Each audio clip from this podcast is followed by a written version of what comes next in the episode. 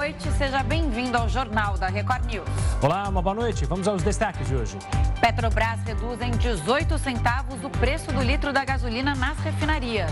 Volta do Talibã ao poder completa um ano, com perdas de direitos no Afeganistão. Para evitar catástrofe, a União Europeia e mais quarenta países pedem a retirada das tropas russas de usina nuclear na Ucrânia. E ainda, a Coreia do Sul oferece pacote de ajuda para a vizinha do Norte.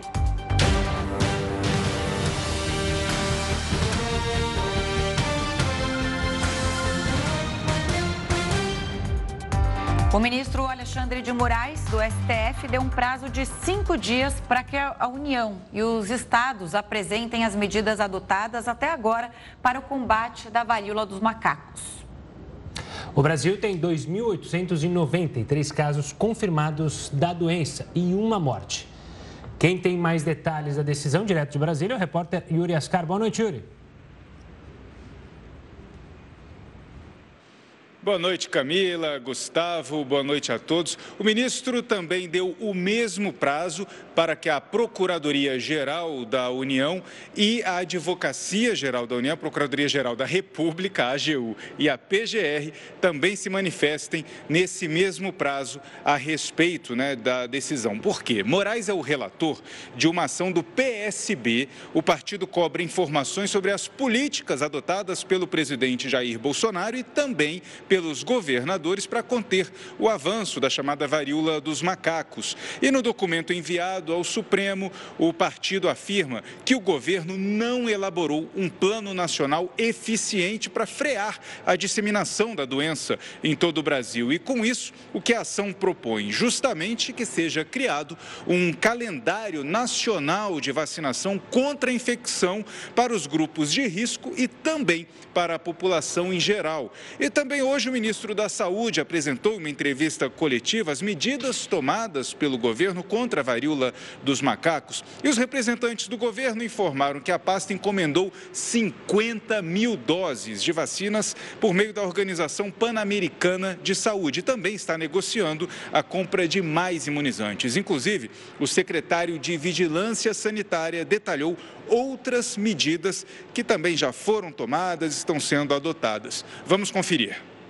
Dia vinte e três de maio, este Ministério abriu uma sala de situação de operacionalização para casos de monkeypox. No dia sete de junho, tivemos o primeiro caso confirmado no Brasil. No dia vinte e oito de julho, percebendo essa avaliação de risco, subimos a, a, a, o alerta no Brasil após o registro do primeiro óbito. E no dia vinte e nove, ativamos o C O I, de, o C O I, Centro de Operações em Emergências Nacional, aumentando, portanto, o nível de alerta com relação à vigilância do monkeypox no nosso país.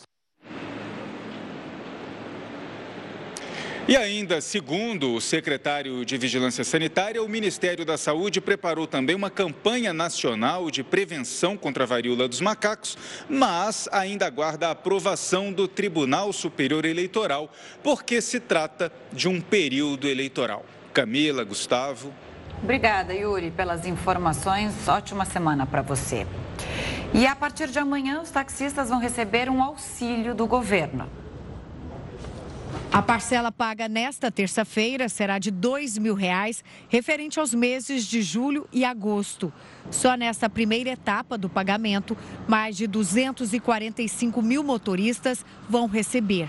O auxílio deve atingir ao todo trezentos e trinta e três mil profissionais, mas alguns deles ainda estão com pendências no cadastro e, por isso, não vão ser beneficiados neste primeiro momento. O orçamento para pagamento dos taxistas é de dois bilhões de reais. Esse benefício faz parte da proposta dos auxílios que foi aprovada pelo Congresso. Mas, de acordo com o governo, se o número total de taxistas cadastrados for superior ao previsto pelo governo, as parcelas finais podem ter o valor reduzido. Foi definido que, a princípio, vão ser pagas seis parcelas de mil reais para estes motoristas. O pagamento do benefício será feito por meio do Caixa Tem, mesmo sistema utilizado para o pagamento do auxílio emergencial. Os motoristas que ainda não fizeram o cadastro vão poder receber o benefício de forma retroativa, desde que estejam regularizados até o dia onze de setembro. O segundo lote será pago no dia trinta de agosto. A atividade econômica brasileira subiu zero vírgula sessenta e nove por cento em junho na comparação com maio. O resultado, considerado a prévia do P I B, foi divulgado pelo Banco Central e interrompe dois meses consecutivos de queda. Em comparação com o mesmo mês do ano passado, a alta é de três por cento. No acumulado de dois mil e vinte e dois, o índice subiu dois vírgula dois por cento. O indicador reúne informações do nível de atividade da indústria, da agropecuária, além de comércio e serviços. O Reino Unido aprovou hoje a primeira vacina específica contra a variante Ômicron do coronavírus. O Reino Unido é um dos países mais afetados pelo coronavírus na Europa. Desde o começo da pandemia, foram registradas quase cento e oitenta mil mortes. E a Ômicron é a variante de maior presença na Europa. Nesta segunda-feira, a Agência Reguladora Britânica de Medicamentos anunciou a aprovação de uma nova vacina do laboratório Moderna. O alvo do imunizante é a variante Ômicron. A nova vacina é bivalente, ou seja, ela vai agir contra a cepa original do vírus e contra a variante Ômicron. Essa é a primeira vacina do tipo a ser aprovada por um órgão regulador. Inicialmente vai ser aplicada como doses de reforço nos adultos. De acordo com os fabricantes, os efeitos colaterais são os mesmos apresentados em outros imunizantes e são tipicamente fracos. Agora, o Comitê Conjunto de Vacinação e Imunização do Reino Unido vai decidir se essa nova versão da vacina será usada na próxima campanha de vacinação, que está prevista para o mês de setembro. E o Instituto Butantan vai realizar testes de vacina contra chikungunya. O estudo será realizado em parceria com o Instituto Autoimune. Cerca de setecentos e cinquenta voluntários de doze a dezessete anos devem participar e serão acompanhados durante um ano. Os interessados não podem ter comorbidades ou usar medicamentos imunossupressores. As inscrições já começaram e podem ser feitas por telefone ou no site oficial da campanha. Um avião bimotor caiu no jardim de uma casa na Barra da Tijuca, no Rio de Janeiro, na tarde de hoje. O bimotor caiu perto de uma piscina. Com o impacto, parte do telhado da casa ficou destruído. Pelo menos duas pessoas que estavam na aeronave ficaram feridas. As vítimas foram levadas para o Hospital Municipal Lourenço Jorge e, de acordo com a instituição, o estado de saúde delas é estável. O avião realizava um voo experimental. As causas desse acidente vão ser investigadas. Volta do Talibã ao poder no Afeganistão completa um ano. A gente fala sobre isso, mas é já, já. O Jornal da Record News volta em instantes. Estamos de volta e a Força Nacional vai apoiar a Polícia Federal em ações na terra indígena Guaritá, no Rio Grande do Sul. Em junho, um conflito na região deixou cinco feridos. A portaria, assinada pelo ministro Anderson Torres, foi publicada hoje no Diário Oficial da União. Os policiais vão atuar na manutenção da ordem pública e preservação do patrimônio. O trabalho deve durar noventa dias. E há exatamente um ano, o Talibã tomou Cabul, capital do Afeganistão, em meio àquela atrapalhada da retirada das tropas norte-americanas do país. Vamos falar com o Heroto Barbeiro? Heroto, boa noite. Desde então, a gente teve várias promessas, né, do Talibã. Mudou alguma coisa para os moradores? Piorou. É. Deixa eu fazer uma pergunta para a Camila. Sim. Camila? Oi. Como é que você se sentiria apresentando o Jornal da Record News se você tivesse que usar uma máscara? Tivesse ah, que tapar o seu rosto? Completamente de mãos atadas, digamos assim. Presa. Pois é, exatamente essa é a sensação das apresentadoras de televisão em Cabul, que é a capital do Afeganistão, porque o, o Talibã proibiu as apresentadoras de aparecerem na televisão sem máscara. Quer dizer, essa é apenas uma das represálias que foram feitas contra as mulheres. Se a gente olhar o conjunto de coisas contra as mulheres depois de um ano do Talibã, quando ele chegou ao poder, ele prometeu dizendo o seguinte, que aquelas conquistas que as mulheres tinham conseguido durante o período de duas décadas em que o Afeganistão esteve sob controle ocidental, eles não cumpriram. Aliás, não cumprem por dois motivos. Primeiro, por causa de convicção. E segundo, porque uma... eles não têm uma unidade. Cada um lá pensa de um jeito e cada um faz de uma forma diferente.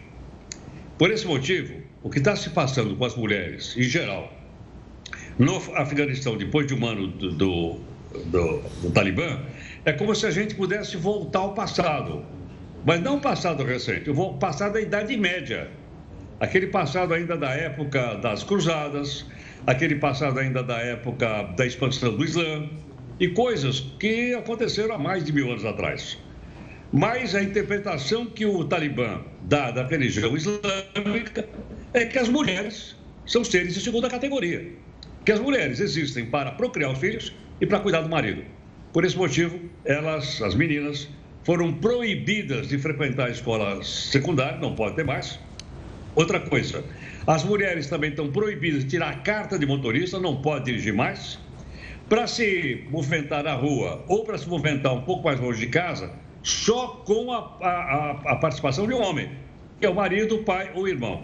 E outra coisa interessante também, e curioso para as mulheres do Afeganistão, elas estão perdendo o emprego. Então, boa parte das mulheres que estavam empregadas, até mesmo na prefeitura, etcétera, elas são obrigadas a passar o emprego para, para algum homem da família. E vários depoimentos desse colhidos pela B B C mostram o seguinte, gente, olha, eu vou passar o emprego para o meu, pro meu irmão, porque eu não posso mais ir trabalhar, mas pelo menos ele vai ajudar aqui na manutenção da casa. E aí a coisa vai por aí afora. Bom, universidade. Aquelas que estavam cursando a universidade, não vai ter mais daí para frente, né? Não tem escola secundária. Na universidade é o seguinte, na universidade, as mulheres que já estavam cursando, agora são colocadas em salas separadas. Não pode se misturar com os homens na mesma sala. E nas pequenas universidades do interior do país, nas pequenas faculdades, que não, dá pra, não tem sala para separar, eles fizeram o seguinte, os homens sentam na frente da sala de aula e as mulheres sentam lá no fundo e vai por aí afora. Outra coisa é o seguinte, tem duas mulheres afegãs que vão tentar disputar a Olimpíada. Essas mulheres não estão vivendo mais no Afeganistão, porque foi proibida a participação de mulheres no esporte de uma maneira geral. Então, para que a delegação afegã possa chegar até a Olimpíada, as duas mulheres estão treinando fora, estão treinando nos Estados Unidos, e elas, então, vão competir com a bandeira do Afeganistão. Então, é isso que a gente está vendo, né? Depois de um ano em que o Talibã voltou ao poder no Afeganistão. É o que eu vou repetir, é uma volta ao passado da Idade Média, onde as mulheres eram consideradas seres de segunda categoria. Ô Heródoto, como mulher eu falo aqui, né? É uma completa perda da liberdade. Olha só o caso, você ter que passar a sua vaga de emprego, né? Que teoricamente te garante uma independência financeira, você não precisa depender do seu marido para sobreviver, isso não vai mais acontecer no Afeganistão. E você passa a vaga do, do seu emprego para algum homem da sua família. Quer dizer, é o mais completo absurdo, é... É um triste ver isso e essa independência financeira que muitas mulheres é, podiam ter lá no Afeganistão, agora cada vez mais difícil disso acontecer. E tem mais um detalhe interessante, viu, Camila, para as pessoas que nos acompanham, que é o seguinte, se uma mulher, numa determinada família, uma filha, por exemplo, ela insiste em andar na rua sem o véu, quem é punido é o homem da casa. Então, eles punem o pai... Pune o irmão, pune o filho na rua andando sem máscara. Então, as mulheres, para impedir, inclusive, que seus parentes, os homens, sejam colocados no xilindró, e dá três dias de cadeia, se porventura alguma mulher da família foi encontrada na rua em Cabul sem máscara, elas, então, acabam, para não criar mais problema para sua família, usando as máscaras do jeito que a gente está mostrando aí nas, nas imagens, né? Uh, das cidades da, da capital do, do Afeganistão. Pois é, e só abrindo um pouco mais do problema que tem sido o Talibã no governo afegão, é que são pessoas despreparadas. Quando a gente fala, vocês falaram em questão financeira das mulheres, eu abro o leque para o país como um todo. Segundo a ONU, noventa por cento da população afegã não se alimenta direito, tem insuficiência alimentar, porque... vários problemas econômicos e sanções dos Estados Unidos, até é, depois que o Talibã chegou ao poder, mas também a gente que não tem a menor ideia de como gerir um país, de como gerir a economia de um país. Estão preocupados em fazer isso, em proibir mulher de trabalhar, em mandar a mulher cobrir o rosto e não no bem-estar é, social dessa população que sofre há anos, há anos, uma história de sofrimento é, dos povos afegãos, né, Heródoto? Exatamente. Eu, Gustavo, é interessante também lembrar o seguinte, é que uh, o país não está organizado, Não uma organização como a gente a conhece no Ocidente, infelizmente. É isso que a gente tem para dizer hoje. Com certeza. Ontem até, né, a gente está falando aí do mínimo da população é, se alimentar. Né, isso, a pobreza aumentou de uma forma exponencial desde a, a retomada ao poder, né, do Talibã. Ontem teve uma enchente, chuvas lá, deixaram vários mortos. Não tem dinheiro nem para a população comer, quiçá para fazer prevenção contra desastres naturais, como o que aconteceu ontem por lá. Uma tristeza total, Heródoto. Obrigada, viu, pelas informações. Pode falar. Um abraço, gente. Muito obrigado. Até mais. Até mais. Até mais. Até amanhã, Heródoto. Bom, seguindo aqui, a Eletrobras teve um lucro de um vírgula quatro bilhão de reais no segundo trimestre deste ano. O resultado foi quarenta e cinco por cento abaixo do registrado no mesmo período de dois mil e vinte e um, quando ficou em dois vírgula cinco bilhões. Com isso, o lucro acumulado da empresa no primeiro semestre deste ano é de quatro bilhões, uma queda de um por cento com relação aos primeiros seis meses do ano passado. O balanço já inclui novos contratos de geração de desestatização. No dia nove de julho, o governo de Jair Bolsonaro concluiu o processo de privatização da Eletrobras e movimentou trinta e três bilhões de reais na estreia. A expectativa é que nos próximos anos sejam gerados mais de trinta bilhões de reais. E o Irã negou qualquer responsabilidade pelo atentado contra o escritor Salman Rushdie. O Ministério das Relações Exteriores do país se pronunciou nesta segunda-feira e afirmou que o culpado é o próprio romancista por causa de falas sobre muçulmanos, o que o país enxerga como ataques. O governo iraniano chegou a pedir a morte de Salman no fim dos, oito, no fim dos anos oitenta. Na sexta-feira, um homem feriu o escritor com pelo menos dez facadas durante um evento em Nova York. De acordo com o comunicado divulgado pelo agente do escritor, ele está se recuperando e não respira mais por aparelhos.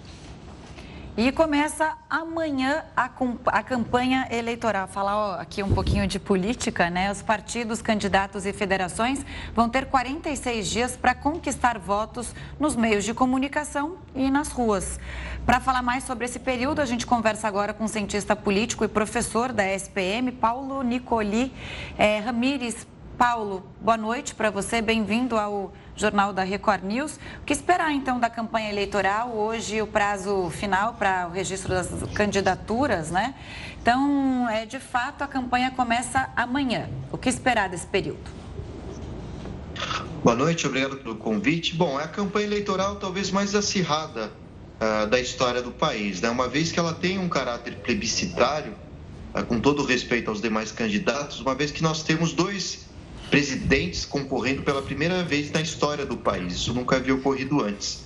De um lado, a gente tem o governo bolsonarista, uh, enfim, que uh, acabou uh, tendo no seu mandato problemas econômicos, né, como a crise, a inflação, o desemprego, uh, e que ataca o outro lado, no caso, o candidato Lula, uh, com ainda, né, com as teses a respeito da sua prisão e, e da corrupção. Por outro lado, o presidente Lula uh, tem na memória do eleitor ainda uh, os anos, no início desse século, né, de crescimento econômico, uh, de queda do desemprego uh, e, ao mesmo tempo, ataques ao presidente Bolsonaro em função dos ocorridos com a pandemia, desmatamento e a própria crise econômica, né?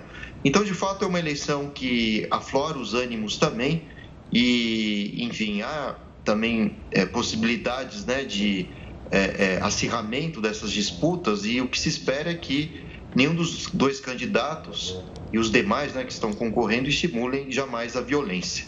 Mas uh, esse ano também é, a característica uh, uh, dessas eleições gira em torno do, da contestação a respeito da legitimidade do uso das urnas por parte de Bolsonaro e outros tantos políticos uh, defendendo uh, uh, uh, o, o rotineiro uso que nós temos feito há quase trinta anos no país. Uh, então, é, essas disputas, uh, elas tendem a, a reforçar, no final das contas, é, uma verdadeira batalha de rejeições, sobretudo entre Lula e Bolsonaro. E certamente aquele que tiver a menor rejeição tenderá a vencer a, a campanha nesse ano. Professor, eu queria olhar um pouco para as eleições é, no Congresso, porque pesquisa recente mostra que a maioria dos brasileiros não lembra em quem votou para deputado, não lembra em quem votou para Senado. A gente tem hoje essa eleição, o fim da coligação. Como que será a eleição para esses candidatos? O quão importante, por exemplo, será a televisão? O quão preocupante será o uso das redes sociais ou não, já que o Tribunal Superior Eleitoral define fake news, mas não define o que é fake news ou não? Como será decidido isso? Essa campanha de deputados tende a ser é, menos importante do ponto de vista para o eleitor na hora da decisão, como é normalmente, né? Se preocupa sempre com o presidente, com o governador, e aí deputado ninguém lembra em quem votou, nem sabe se vai ganhar ou não. De fato, historicamente, as candidaturas para o Legislativo uh, são esquecidas pelo eleitorado, né? As pesquisas sempre mostram isso, né? A grande quantidade dos eleitores não lembram, né? É, não lembram quem havia votado na última eleição. Mas esse ano é uma característica um tanto diferente, porque tanto o Bolsonaro quanto o Lula têm é, feito alianças uh, para a composição de chapa que tem chamado a atenção é, para a ocupação de vagas no Congresso. Então, talvez esse ano a gente tenha é, algumas é, consolidações, por um lado, né, dos evangélicos no Congresso e também é, uma retomada, né, dos partidos de esquerda. Claro, dificilmente vão se manter ou conseguirão, né, perdão, uma, uma, uma maioria, mas ainda assim um crescimento diante das coligações que foram feitas, né, é, e federações ainda, né. Esse ano a novidade é que os partidos pequenos, para é, não morrerem, né, não desaparecerem diante da nova legislação, terão que ter pelo menos dois por cento dos votos e pelo menos onze deputados eleitos. É, isso fez com que houvesse toda uma removimentação desses partidos, criando as federações partidárias, e partidos históricos e, é, é, que, que foram enxugando nos últimos anos. É o caso do P C do B, por exemplo, né, que fez é, uma, uma, uma federação com o P T, uh, enfim, o próprio P S D B fazendo alianças com o Cidadania, no caso, né, um partido que corre risco de ter um enxugamento. Então, essas, essas federações surgiram com a intenção uh, de, de reformular a política e fazer com que eh, as alianças tenham características ideológicas próximas entre os partidos, né? Sobretudo porque o que nós víamos até a última campanha eleitoral eh, presidencial e para o Congresso eram partidos com ideologias totalmente distintas, se associando uns aos outros com fins meramente eleitoreiros e depois se separando no Congresso. Então, eu diria que a novidade desse ano é que o eleitor ele tenderá, sim, até um reconhecimento maior uh, de quem são os ocupantes dos cargos legislativos. Não que a gente chegue num paraíso, graças a essa eleição, em que todo o eleitor uh, saberá na ideologia em que está votando e permanecerá votando na ideologia de um partido ou de um candidato. Mas certamente vai ser um, um, um, um processo que talvez pela primeira vez traga para o Brasil uma politização mais forte da ocupação dos cargos É, no legislativo, né? É, esse é um fenômeno que tem sido muito debatido, exatamente pelos rearranjos jurídicos, né? É, para a campanha eleitoral, as coligações, é, partidos são estimulados a terem maior verba eleitoral, é, em dobro, aliás, né? Se conseguirem também elegerem mulheres e a população negra. Então, isso é, promoverá, claro, uma politização maior do debate dos ocupantes do legislativo, como eu disse. Bom, mas está tão polarizado que as coisas vão ficar mesmo explícitas nesse sentido, né? É, você citou as mulheres. Parece que houve um aumento da participação de mulheres, mas até agora como vice. E eu queria falar o seguinte também. A gente sabe que os partidos, eles ganham um poder político quando eles é, conseguem mais cadeiras no Congresso Nacional.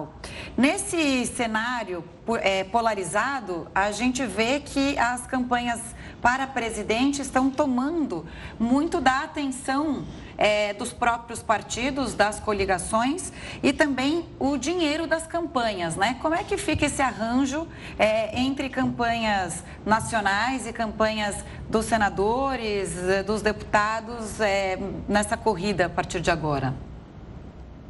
Sim, primeiro eu destacaria que a candidatura da Simone Tebet, apesar de pouca representatividade nas intenções de votos, ela é uma candidatura importante, uma vez que é uma mulher concorrendo, né, com um partido uh, histórico brasileiro, no caso o M D B, né?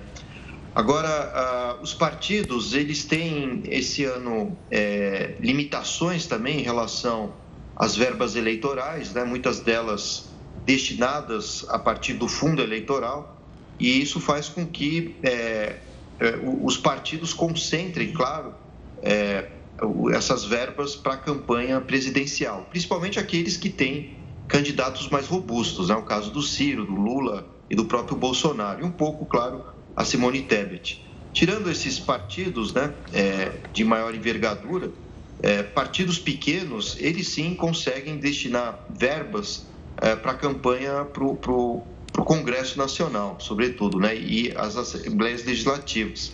No entanto, a gente tem que considerar que o Brasil é um país gigantesco, há diferenças em termos regionais e há muitas lideranças políticas, né, que detêm o poder local, né, oligarcas, é, produtores de terra, né, que dominam os seus, seus municípios. E isso, claro, dá sempre é, um, um respaldo para que grupos, né, do centrão acabem dominando ah, não só as verbas eleitorais, mas também o domínio daqueles que são eleitos é, para o parlamento brasileiro. Então, essa tendência, né, é, permanecerá na política brasileira, né? Se observarmos bem, temos mais ou menos é, é, dez a quinze mil candidatos, né, entre legislativo e, e é, para o Estado e para a federação que se candidatando, mas boa parte deles são aqueles que detêm o poder econômico e que, por sua vez, têm é, partidos políticos fisiológicos que apenas compõem governos, independentemente de qual seja o vencedor. Por isso que a gente tem visto partidos como é, União Brasil, antigo P S L, é, unido agora com democratas, é, não tomando muito partido, né? Luciano Bivar É, praticamente deixou as suas bancadas livres para é, é, se aliarem, seja a Bolsonaro ou a Lula. Isso porque o que importa, de fato, para esses partidos não é ser governo, mas estar no governo que seja eleito, seja ele qual for. Professor Paulo Nicole Ramires, obrigado pela participação aqui conosco, analisando, então, campanha de fato começa a partir de amanhã, pelo menos na lei. Um forte abraço e até uma próxima. Obrigado pelo convite. Olha, na Baixada Fluminense, quatro jovens e um motorista de aplicativo estão desaparecidos desde o fim de semana. A gente vai até lá falar com o repórter Marcos Maurinho, que tem todos os detalhes desse caso. Boa noite, Marcos. Alguma novidade sobre o desaparecimento dessas pessoas? Oi, Gustavo. Oi, Camila. Boa noite para vocês e para todos que acompanham a Record News. Uma testemunha contou aos policiais que todos foram rendidos e colocados nos porta-malas, amarrados e colocados nos porta-malas dos veículos. São cinco jovens. Eles foram identificados como Matheus Silva, de vinte e um anos, Douglas dos Santos, de vinte e dois anos, Adriel Bastos, de vinte e quatro, Jonathan Gomes Francisco, de vinte e oito, além do motorista, que não teve o nome divulgado ainda. Segundo Segundo a polícia, a testemunha relatou, a namorada de um deles relatou que foi liberada pelos criminosos.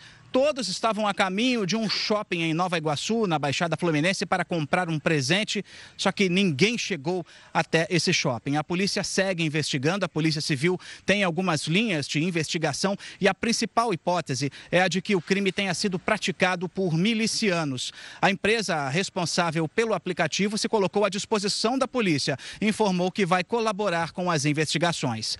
Eu volto com vocês, Gustavo e Camila. Obrigada, Marcos. E o policial militar Henrique Otávio Oliveira, suspeito de matar o lutador de jiu-jitsu Leandro Lô, teve o salário suspenso pelo governo de São Paulo. Os pagamentos estão revogados desde a última quarta-feira, três dias após o assassinato do lutador.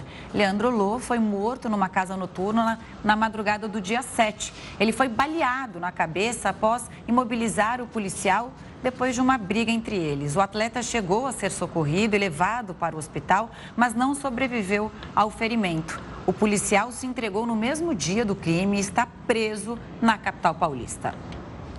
Petrobras reduz o preço da gasolina em dezoito centavos. É o que a gente fala já já, depois de um breve intervalo. Continue conosco. O Jornal da Record News está de volta e começaram hoje as inscrições para a FUVEST, o vestibular da Universidade de São Paulo. A inscrição pode ser feita pelo site da FUVEST até o dia vinte e três de setembro. A primeira fase da prova será no dia quatro de dezembro. A segunda fase será em dois mil e vinte e três, nos dias oito e nove de janeiro. As provas de habilidades específicas serão realizadas entre onze e quatorze de janeiro. E a primeira chamada para os candidatos aprovados será no dia trinta de janeiro. A taxa de inscrição é de cento e noventa e um reais. Mesmo os estudantes que fizeram pedidos de isenção ou redução da taxa precisam se inscrever no site da FUVEST. E o Brasil tem vinte e uma faculdades entre as mil eleitas as melhores do mundo. A Universidade de São Paulo é líder na América Latina, de acordo com o levantamento de uma consultoria de Xangai, na China. Além da U S P, o Brasil conta com outras vinte faculdades, como Unicamp, U F M J, U F R J, Unesp, U N B e a Universidade Federal do Rio Grande do Sul. A classificação exata delas não foi divulgada, mas nenhuma das instituições brasileiras está entre as cem primeiras. Os Estados Unidos ocupam as principais posições da lista. Das quinze primeiras universidades, treze são americanas. Harvard tem a primeira colocação, as outras duas são do Reino Unido. A Petrobras anunciou mais uma redução no preço da gasolina. A partir desta terça-feira, a estatal vai repassar o combustível para as distribuidoras a três reais e cinquenta e três centavos, uma queda de dezoito centavos com relação ao preço anterior de três reais e setenta e um centavos. Segundo a companhia, o novo corte acompanha a evolução dos preços de referência e é coerente com a política de preços adotada pela empresa. Esta é a terceira diminuição no valor da gasolina em menos de um mês. Desde o dia vinte de julho, a Petrobras reduziu em treze por cento o preço do litro do combustível vendido para as distribuidoras. Essas quedas já tiveram efeito na economia e geraram a maior deflação desde mil novecentos e oitenta no Brasil. Em julho, o I P C A recuou zero vírgula sessenta e oito por cento, impactado justamente pelo valor dos combustíveis. Mesmo com as recentes quedas no preço da gasolina, ela ainda acumula alta de quatorze por cento neste ano e em doze meses a valorização é de cinco por cento. E se a gasolina caiu no Brasil, o preço do barril do petróleo no mundo caiu mais de cinco dólares após a economia chinesa desacelerar no mês de julho. Para falar mais sobre isso, a gente conversa agora com Roberto Dumas. Ele é professor de Economia Internacional no INSPER e estrategista-chefe do Voiter. Dumas, uma boa noite, obrigado pela participação. O mundo imaginava que a economia chinesa não ia lá bem das pernas nesse período. Mas o tombo foi maior do que esperado, por isso essa queda brusca no petróleo e em outras commodities? Boa noite, Gustavo. Boa noite, Camila. É, veja, o... quando a gente fala de China, a gente sempre pensa em números de sete, oito por cento. Quando você tem uma vendas ao varejo de mais ou menos três por cento, espera que a economia, que iria crescer cinco vírgula cinco por cento, que era a meta do Partido Comunista Chinês, provavelmente crescer três vírgula cinco por cento e quatro por cento, uh, e além de já os Estados Unidos estarem em recessão, ou seja, dois trimestres com o P I B caindo, isso mostra que o mundo vai demandar menos petróleo. Vai demandar menos petróleo, o preço do petróleo cai e é aquela coisa. Funciona para a Petrobras quando o preço sobe, funciona para a Petrobras quando o preço cai.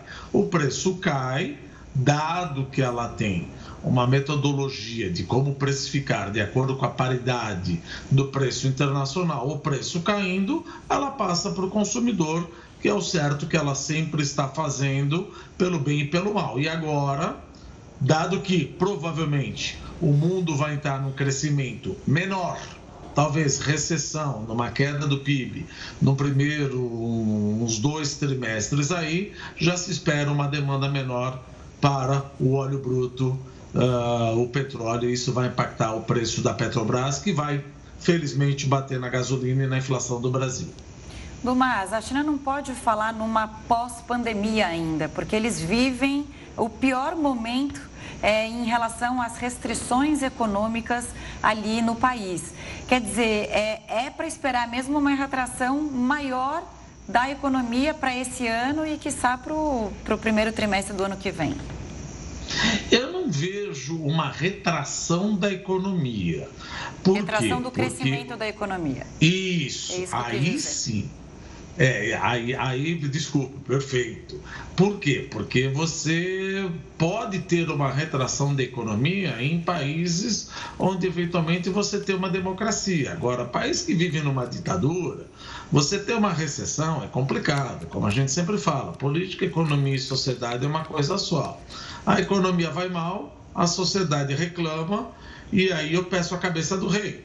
Mas como é que eu vou pedir a cabeça do rei se eu estou numa ditadura? Então, o governo está fazendo de tudo para tentar crescer pelo menos três vírgula cinco por cento a quatro por cento. Soltaram agora uma política fiscal expansionista, ou seja, mais estímulo para o setor imobiliário, mais ou menos cento e cinquenta bilhões de dólares, somando para ativos imobiliários, somando mais duzentos e vinte bilhões de dólares para o setor de infraestrutura.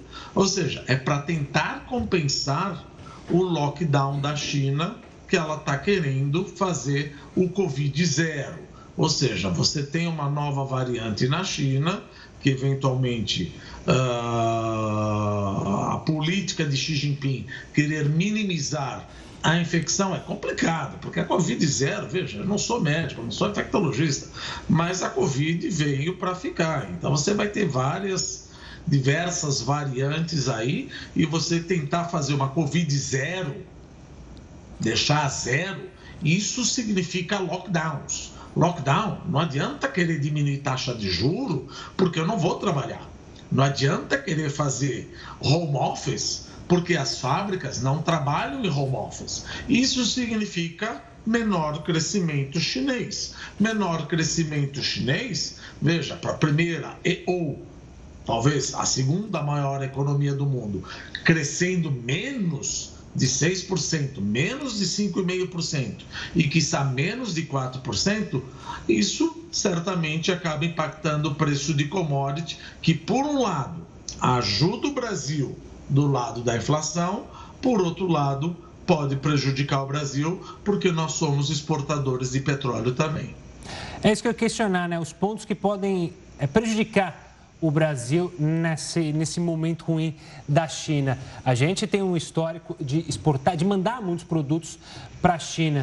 Para a China. Isso é preocupante, então, aqui para o Brasil, nesse aspecto, o aço, quantas vezes é, negociações do aço, muito por causa é, do mercado imobiliário crescendo sempre na China, isso tende a estagnar? Não acho que tem de estagnar. Veja, você tem economia, é difícil você ter, por exemplo, dois vetores que vão para uma mesma direção. Olha, vai tudo piorar ou vai tudo melhorar?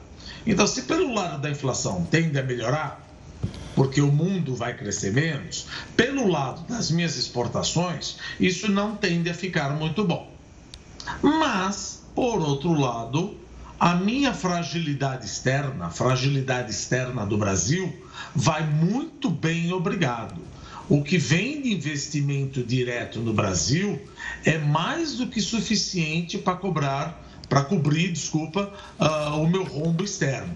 Então, é óbvio que isso não é uma notícia positiva, eu exportar menos, o preço do petróleo cair, e eventualmente o preço do minério de ferro cair por causa da China, mas eu tenho investimento direto que cobre com bastante folga, eventualmente, uma maior fragilidade externa. O problema do Brasil agora não é fragilidade externa, como era em mil novecentos e noventa e nove e dois mil e quatorze.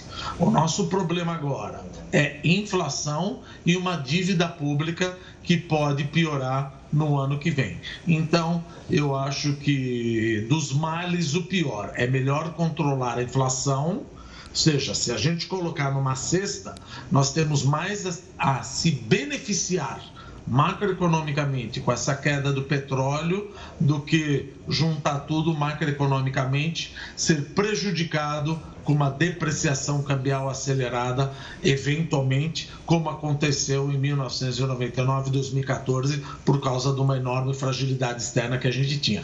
Nós não temos isso agora, o nosso problema é outro. Inflação, e essa queda ajuda muito mais a inflação, que é o nosso ponto nevrálgico agora, Gustavo.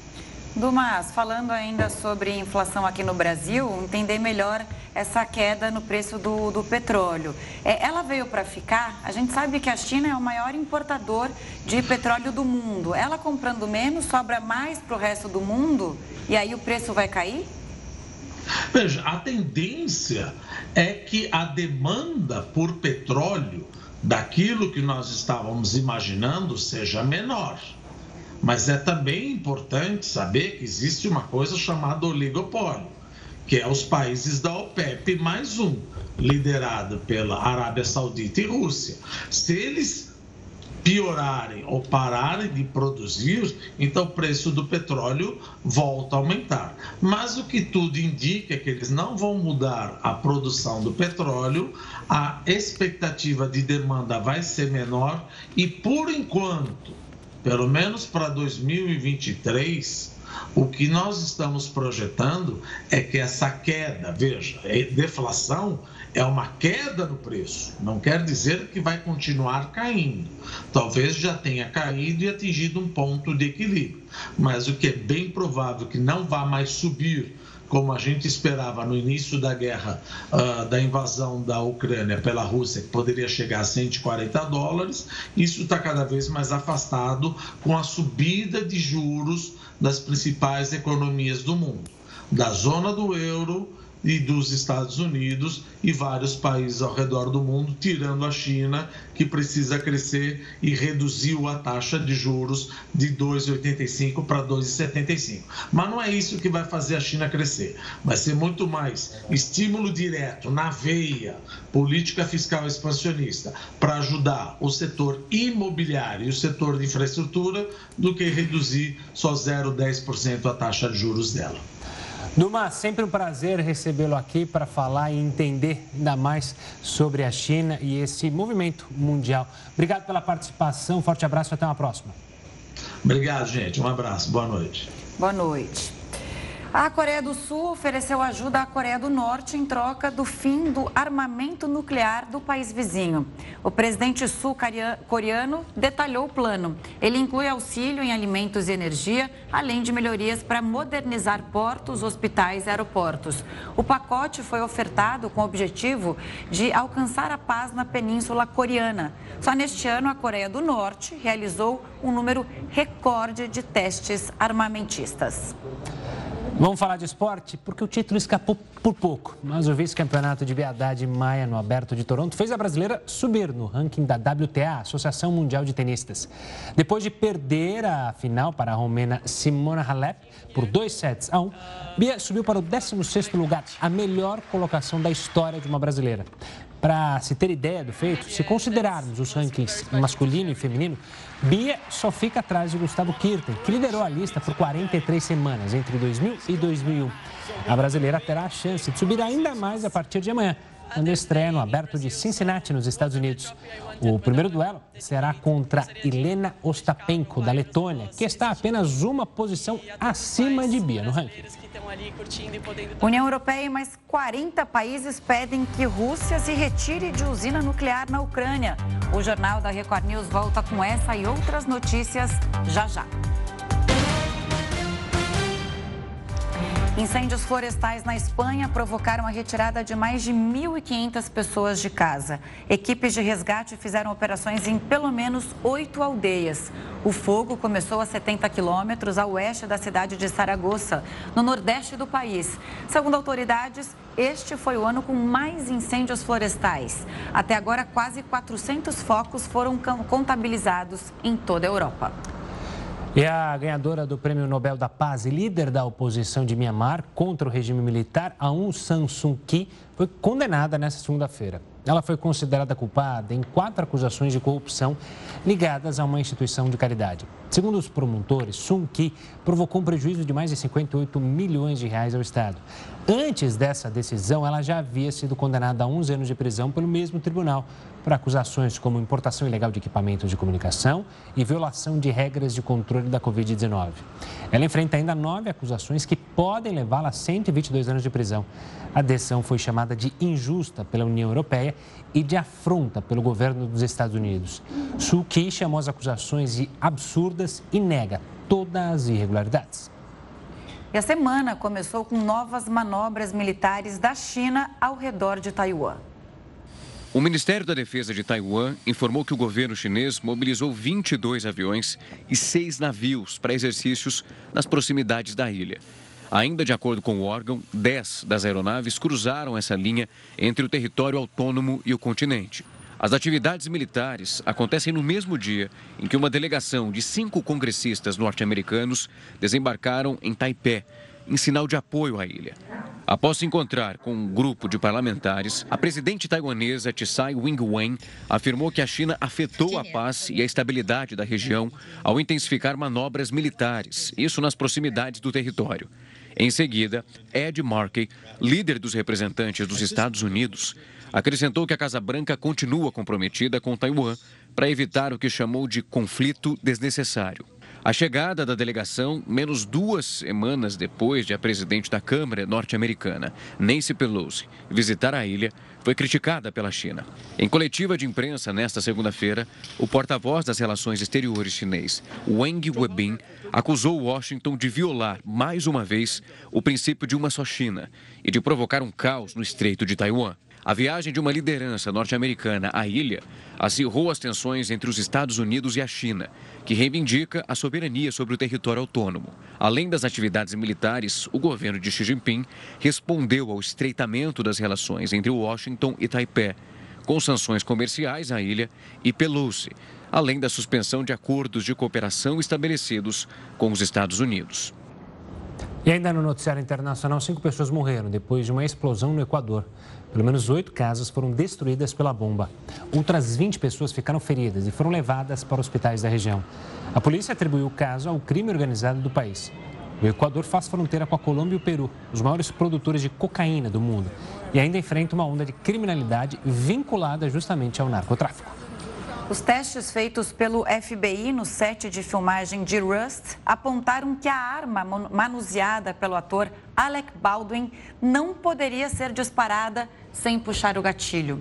Baldwin estava com a arma enquanto ensaiava uma cena do filme de faroeste no ano passado, quando um tiro acertou e matou a diretora de fotografia Halina Hutchins. O ator afirmou que nunca puxou o gatilho. A investigação do caso continua.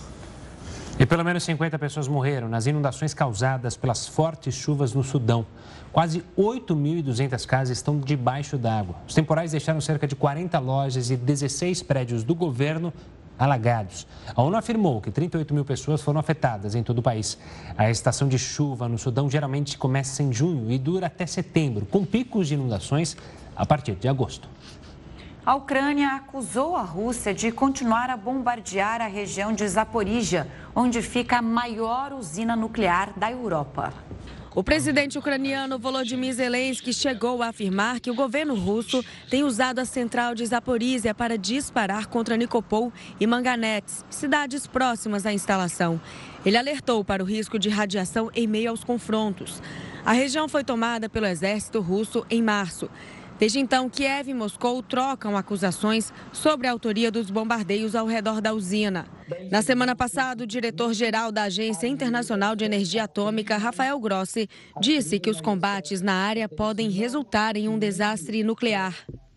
Como reação à continuidade de ataques perto da central, a União Europeia e outros quarenta e dois países assinaram neste fim de semana uma declaração conjunta, exigindo a retirada imediata das forças russas da usina. De acordo com o documento, a saída do exército de Moscou permitiria que especialistas verificassem as condições de segurança da instalação e possibilitaria que a equipe operacional voltasse a trabalhar sem interferência externa. O Jornal da Record News fica por aqui. Boa semana e obrigada pela companhia. Tenha uma ótima noite, uma ótima semana e fique agora bem acompanhado com o News às dez e a Renata Caetano. Tchau, tchau.